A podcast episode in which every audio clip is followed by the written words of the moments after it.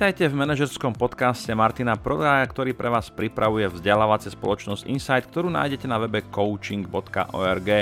V tomto podcaste sa venujem manažerskému svetu a všetkému, čo s ním súvisí od náboru ľudí cez ich motiváciu a vzdelávanie až poriadenie projektov, tímov a spoločností. Každý diel by sa mal zmestiť niekde medzi 10 až 30 minút, to je taký čas, že jedna epizóda by vám mala vystačiť počas vašej cesty do práce. Červenou líniou tohto podcastu je myšlienka Alberta Einsteina. Aká? Raz sa ho pýtali, čo by definoval ako šialenstvo. Jeho odpoveď ako robenie rovnakých vecí s očakávaním rozdielného výsledku. A to je aj želaný výstup tohoto podcastu, aby ste robili veci trochu inak než doteraz. Lepšie. Moje meno je Martin Prodaj a dneska by som sa s vami chcel porozprávať o otázke alebo otvoriť otázku, ako vytvoriť ideálne pracovné prostredie. Ono sa síce hovorí, že ľudia odchádzajú z práce predovšetkým buď kvôli šéfom, sú nespokojní so šéfom, alebo kvôli kolegom, ale takisto príčinou, ktorá môže byť tým, čo motivuje človeka k odchodu, je aj nevhodné alebo nie práve ideálne pracovné prostredie. Ako sa teda pozrieť na pracovné prostredie, ako to vyhodnotiť, čo všetko pozostáva a ako, aké kroky urobiť k tomu, aby sme mali podľa možností čo najideálnejšie pracovné prostredie, tak aj o tom bude tento podcast. Ako takú pomôcku si môžeme zobrať už štandardne známu maslovou pyramídu potrieb, ktorá nám hovorí o tom, aké potreby vlastne ľudia majú a samozrejme tieto potreby potom sítia tie motívy, respektíve kvázi nútia alebo pudia ľudí k nejakému jednaniu. Keď som hladný a tá základná potreba je naozaj potreba mm, zabezpečenia fyziologických potrieb, tak táto potreba ma bude motivovať k tomu, aby som niečo urobil e, za účelom získania nejakej požívatiny, nejakého chleba, nejakého jedla. Poďme teda najprv na tie elementárne faktory, ktoré skutočne sú na tej pyramíde úplne dole a ktoré pomáhajú vytvárať ideálne alebo aspoň vhodné pracovné prostredie. A teraz jasne, že treba zobrať do úvahy, že sú rozličné pracovné prostredia, ktoré súvisia s výrobou, produkciou versus prostredia, ktoré majú skôr kancelársky charakter. Takže berme to skôr tak, že nebudem hovoriť o takých tých špecifikách, pretože áno, takéto tie manufaktúrne pracovné miesta alebo miesta na rozličných prevádzkach a výrobných linkách majú svoje, e, svoje špecifické, špecifické podmienky a špecifické charakteristiky, ale to, čo budem hovoriť o tých základných elementoch budovania dobrého pracovného, ideálneho pracovného prostredia sa dá do určitej miery aplikovať na každé pracovné prostredie, či už je to nejaké výrobné alebo kancelárske, takéto kvázi byrokratické kde naozaj pracujú ľudia len s počítačom, s nejakými dokumentami a tak ďalej, nerobia kvázi nič manuálne. Takže na začiatku veci, ktoré je dobré mať v hlave a ktoré je dobré zvážiť pri vytváraní a dobrého pracovného miesta sú tzv. hygienické faktory. To znamená, či ľudia, ktorí pracujú na tej prevádzke alebo v tej kancelárii alebo na tom mieste vykonávajú svoju prácu, či majú zabezpečené všetko to, čo ich organizmus fyzicky potrebuje. To znamená, je tam primerané svetlo, je tam primerané teplo, majú k dispozícii možnosť prestávok, majú možnosť k dispozícii ísť na toaletu, majú možnosť k, mať k dispozícii povedzme pitný režim, sú tam nejaké fontánky s vodou a tak ďalej.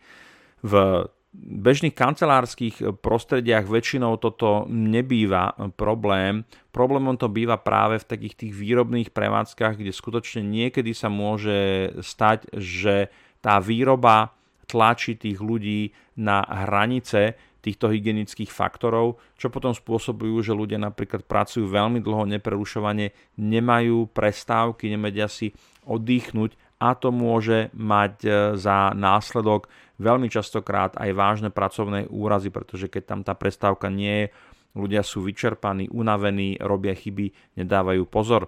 Rovnako si pravdepodobne pamätáte aj situácie počas e, leta, kedy tie teploty sa šplhali cez e, tú 30 úplne v pohode a blížili sa k 40 kancelárie, ktoré nie sú klimatizované. Väčšinou tých novodobých alebo tých nových budov kancelárskych už má tie klimatizačné systémy integrované, ale viem si predstaviť kancelárie, ktoré ani to naj lepšie bežné štandardné vetranie, ktoré privádza vzduch zvonka, tak vám tú teplotu pod tú 30 nezníži a to už je zase niečo, čo môže veľmi negatívne ovplyvňovať pracovný výkon toho človeka a jeho pozornosť, zvyšuje sa množstvo alebo pravdepodobnosť urobenia nejakej chyby. Takže prvá otázka je, keď som povedzme majiteľ nejakej firmy, nejakého podniku, kancelárie, produkčnej výrobnej jednotky, majú moji ľudia zabezpečené základné hygienické faktory? Nevytvára moja, moja agenda majiteľa firmy alebo spoločnosti tlak na to, aby ľudia porušovali tieto hygienické faktory? Ak áno, je dobré zamyslieť sa nad tým, akým spôsobom to dať dokopy. Ďalším, ďalším úrovňou, tak ako sa budeme postupovať uh, navrh podľa tej maslovej pyramidy potrieb, by sme mohli vnímať tzv. sociálne faktory. Ako sa ľudia cítia v týme, aká je tam kompatibilita toho týmu, aké sú vzťahy v tom týme. To všetko vytvára pocit toho človeka, ako sa v tej práci cíti, ako mu tam je. Zase v tom opačnom garde, v tom pozitívnom, tom, to častokrát počujete v tom, že ľudia niekedy povedia, no tá práca nič moc, peniaze nič moc, ale tí ľudia sú vynikajúci, medzi tých kolegov chodím rád, je tam zabava, je tam sranda, podporíme sa, pomôžeme si. Veľmi dôležitý element, ktorý vytvára dobré pracovné prostredie. To znamená, že keď ste vy tí, ktorí ste, ste manažer, ste šéf, ktorý je zodpovedný za vytváranie toho ideálneho pracovného prostredia, to je vašou úlohou, okrem iného, je položiť si otázku, aký ľudí v tom týme mám a predovšetkým, či tí ľudia sú medzi sebou navzájom kompatibilní. Preto napríklad niektoré spoločnosti neviem už teraz presne menovať, ale pravdepodobne to budú niektoré z tých veľmi pokrokových, ktoré robia všetko správne úplne na prvý krát, Google, Facebook napríklad a tak ďalej. Okrem toho, že e, zamestnanec pri výberovom pohovore prechádza nejakým testom znalostí a teda štandardné kolečko, kde sa zoznamuje so svojím vedúcim, s manažerom a tak ďalej, tak toho človeka nechajú nejakú dobu existovať s tými ľuďmi v tom týme a zistuje sa určitá miera kompatibility. Či ten človek do toho týmu zapadne. Pretože a pravdu povediac je to celkom logické, lebo keď si zoberiete, tak ten zamestnanec koľko času bude stráviť reálne v nejakej komunikácii s tým šéfom, ktorý ho vyberá, a koľko reálne času bude tráviť s tými ľuďmi v tom týme v nejakých interakciách pri riešení problémov bežnej dennodennej komunikácii. Jasné, že títo ľudia by, ktorí v tom týme už existujú, by mali mať minimálne aspoň isté rozhodovacie práva alebo minimálne poradný hlas, ktorý sa týka toho, či tento človek v tom týme by mal byť alebo nemal byť. Zase pracujeme s predpokladom, že máme istý zrelý tým alebo do istej miery zrelý tým, ktorý nemá a priori hostilné pocity voči tomu, že je to takéto rozdelenie, to diferencovanie my a oni. My sme lepší, oni sú nikto. Je to o tom, že áno, sme tým, ktorý hľadá nejakého človeka a pozrime sa na neho v úvodzovkách objektívne, pozrime sa na to, či je nám sympatický, či by, zne, či by sme s ním vedeli koexistovať. Pretože to je niečo, čo ak neurobíte dobre na začiatku, tak postupom času alebo v priebehu času sa to veľmi ťažko napráva. Jednoducho ten človek, ktorý vstupuje do toho týmu, už má nejaké danosti, schopnosti, má nejaké pracovné návyky, má nejaké charakteristické osobnostné črty, ktoré môžu byť zase tomu týmu na jednej strane sympatické alebo milé a to je, to je bodík e, plusový, alebo naopak im to môže liesť na nervy. Poviem veľmi taký, taký, taký triviálny príklad, povedzme, ten použi- človek používa nejaký veľmi agresívny alebo nepríjemný parfém, alebo spôsob jeho vyjadrovania, alebo spôsob jeho obliekania je nekompatibilný s tým týmom, tak vy ako manažer, ktorý rozhoduje v konečnom dôsledku, má to, to, ten finálny hlas pri tom rozhodovaní, by mal hlas toho týmu, tých ľudí, brať do úvahy, keď sa bude rozhodovať o tom, či toho človeka zobrať alebo nie. Takže to máme sociálne faktory a teda hlavne kompatibilita toho týmu s tým novým zamestnancom. Potom tu máme faktory, ktoré súvisia s pracovnou náplňou.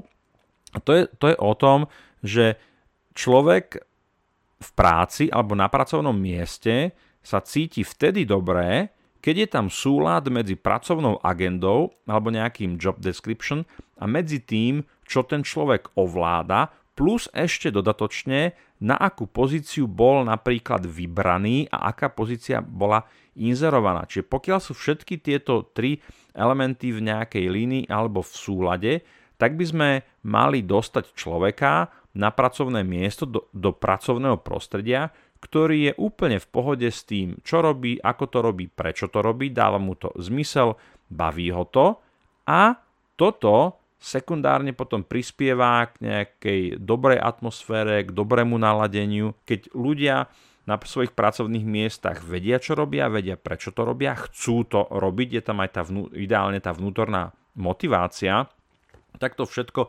vytvára nejakú možno nevypovedanú, ale pre pozorovateľa alebo pre náhodného návštevníka celkom dobre cítiteľnú atmosféru, v ktorej sa tí ľudia cítia dobre. A je to logické. Predstavte si, že máte pohodový tým a zrazu tam do, príde niekto, kto má robiť niečo, čo ho nebaví, otravuje ho to, niekto ho do toho prinútil, tak je jasné, že takýto človek asi veľmi pozitívne naladený nebude a ten tým okolo neho to prostredie, alebo to prostredie nie len samozrejme fyzické, e, stoly, priestor, ale hlavne teda ľudské, lebo okolo toho človeka sú nejakí ľudia, tak to môže vnímať, bude to cítiť a po istom čase týmto negatívnym prístupom títo ľudia môžu byť otrávené, otrávení a to vám bude následne otravovať aj celé pracovné prostredie. Nie nadarmo sa takýmto ľuďom hovorí travičí studní, i keď to môže byť trošku v inom kontexte, ale je to veľmi príhodný príklad, pretože naozaj takýto človek negatívne, tam je jedno, čo, je, čo môže byť príčinou, v tomto prípade je to, je to súvisiace naozaj súlad e, pracovnej náplne s tým človekom, s jeho schopnosťami, zručnosťami a kompetenciami, keď to tam nesedí a ten človek nerobí niečo, čo by ho bavilo, tak sa veľmi ľahko môže stať travičom studní a otrávi celý ten tým. A darmo tam potom budete robiť nejaké team buildingy, sociomapovanie, tam sa to môže ukázať, ale jednoducho ten team building to napríklad nemusí vyriešiť. Tam je to o tom, že potrebujete toho človeka zobrať a presunúť ho niekam inám, prípadne sa s ním rozlúčiť. No a nakoniec tu máme faktory, ktoré súvisia s firemnou kultúrou. Opäť taká relatívne abstraktná téma, že čo je to firemná kultúra. Ja sa tomu budem určite venovať v niektorom z mojich budúcich podcastov, ale povedzme veľmi zjednodušene, že firemná kultúra je súbor istých s najväčšou pravdepodobnosťou alebo takmer vždy nepísaných pravidiel, hodnôt, postojov, komunikačných vzorcov, rituálov, ktoré sa odovzdávajú alebo ktoré žijú v nejakej atmosfére toho pracovného prostredia a ktoré ovplyvňujú e, postoj toho človeka voči práci, voči zamestnávateľovi, voči ostatným kolegom, ovplyvňujú jeho takéto to, to defaultné pracovné nastavenie, ako sa mu v tom bude e, cítiť. Tá firemná kultúra môže byť definovaná veľmi e, pragmatickými a hmatateľnými prvkami, ale takisto môže byť definovaná, ako sú napríklad ja neviem, dress code alebo spôsob komunikácie, takéto, že vo firme si všetci tykáme alebo vykáme, alebo používame tituly, nepoužívame tituly, až po také veľmi abstraktné, ťažko hmatateľné, ťažko uchopiteľné prvky, ako sa napríklad ľudia k sebe správajú, aká je tam atmosféra, aké je tam prostredie. Dá sa to vnímať keď tam existujete, keď tam ste a niekto sa vás opýta, ako by si popísal atmosféru u vás vo firme a to, čo ten človek začne popisovať, môžu byť práve tie neuchopiteľné elementy tej firemnej kultúry.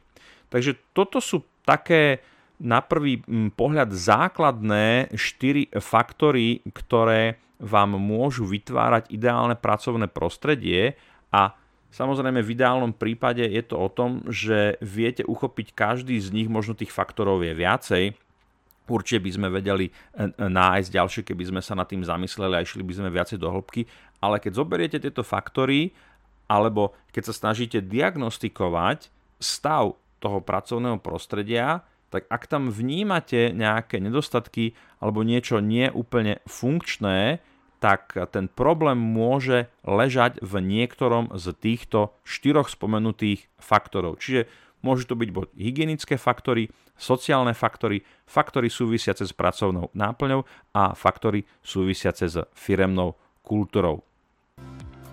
Tak verím, že uvedená téma bola pre vás užitočná a zmysluplná a že vám minimálne nasadila nejakého chrobáka do hlavy, ktorý vám tam bude strašiť dovtedy, kedy budete riešiť otázku ideálneho pracovného prostredia. Inak ak máte nápad na tému, otázku alebo pripomienku, tak ich očakávame na našej stránke coaching.org. No a nezabudnite, že každú z diskutovaných tém vieme pre vás zabezpečiť formou školenia, workshopu, coachingu alebo e-learningového programu. Ak chcete vedieť viac, navštívte nás na našej stránke coaching.org. Majte sa dobre a nech sa vám vo vašom manažerskom svete darí.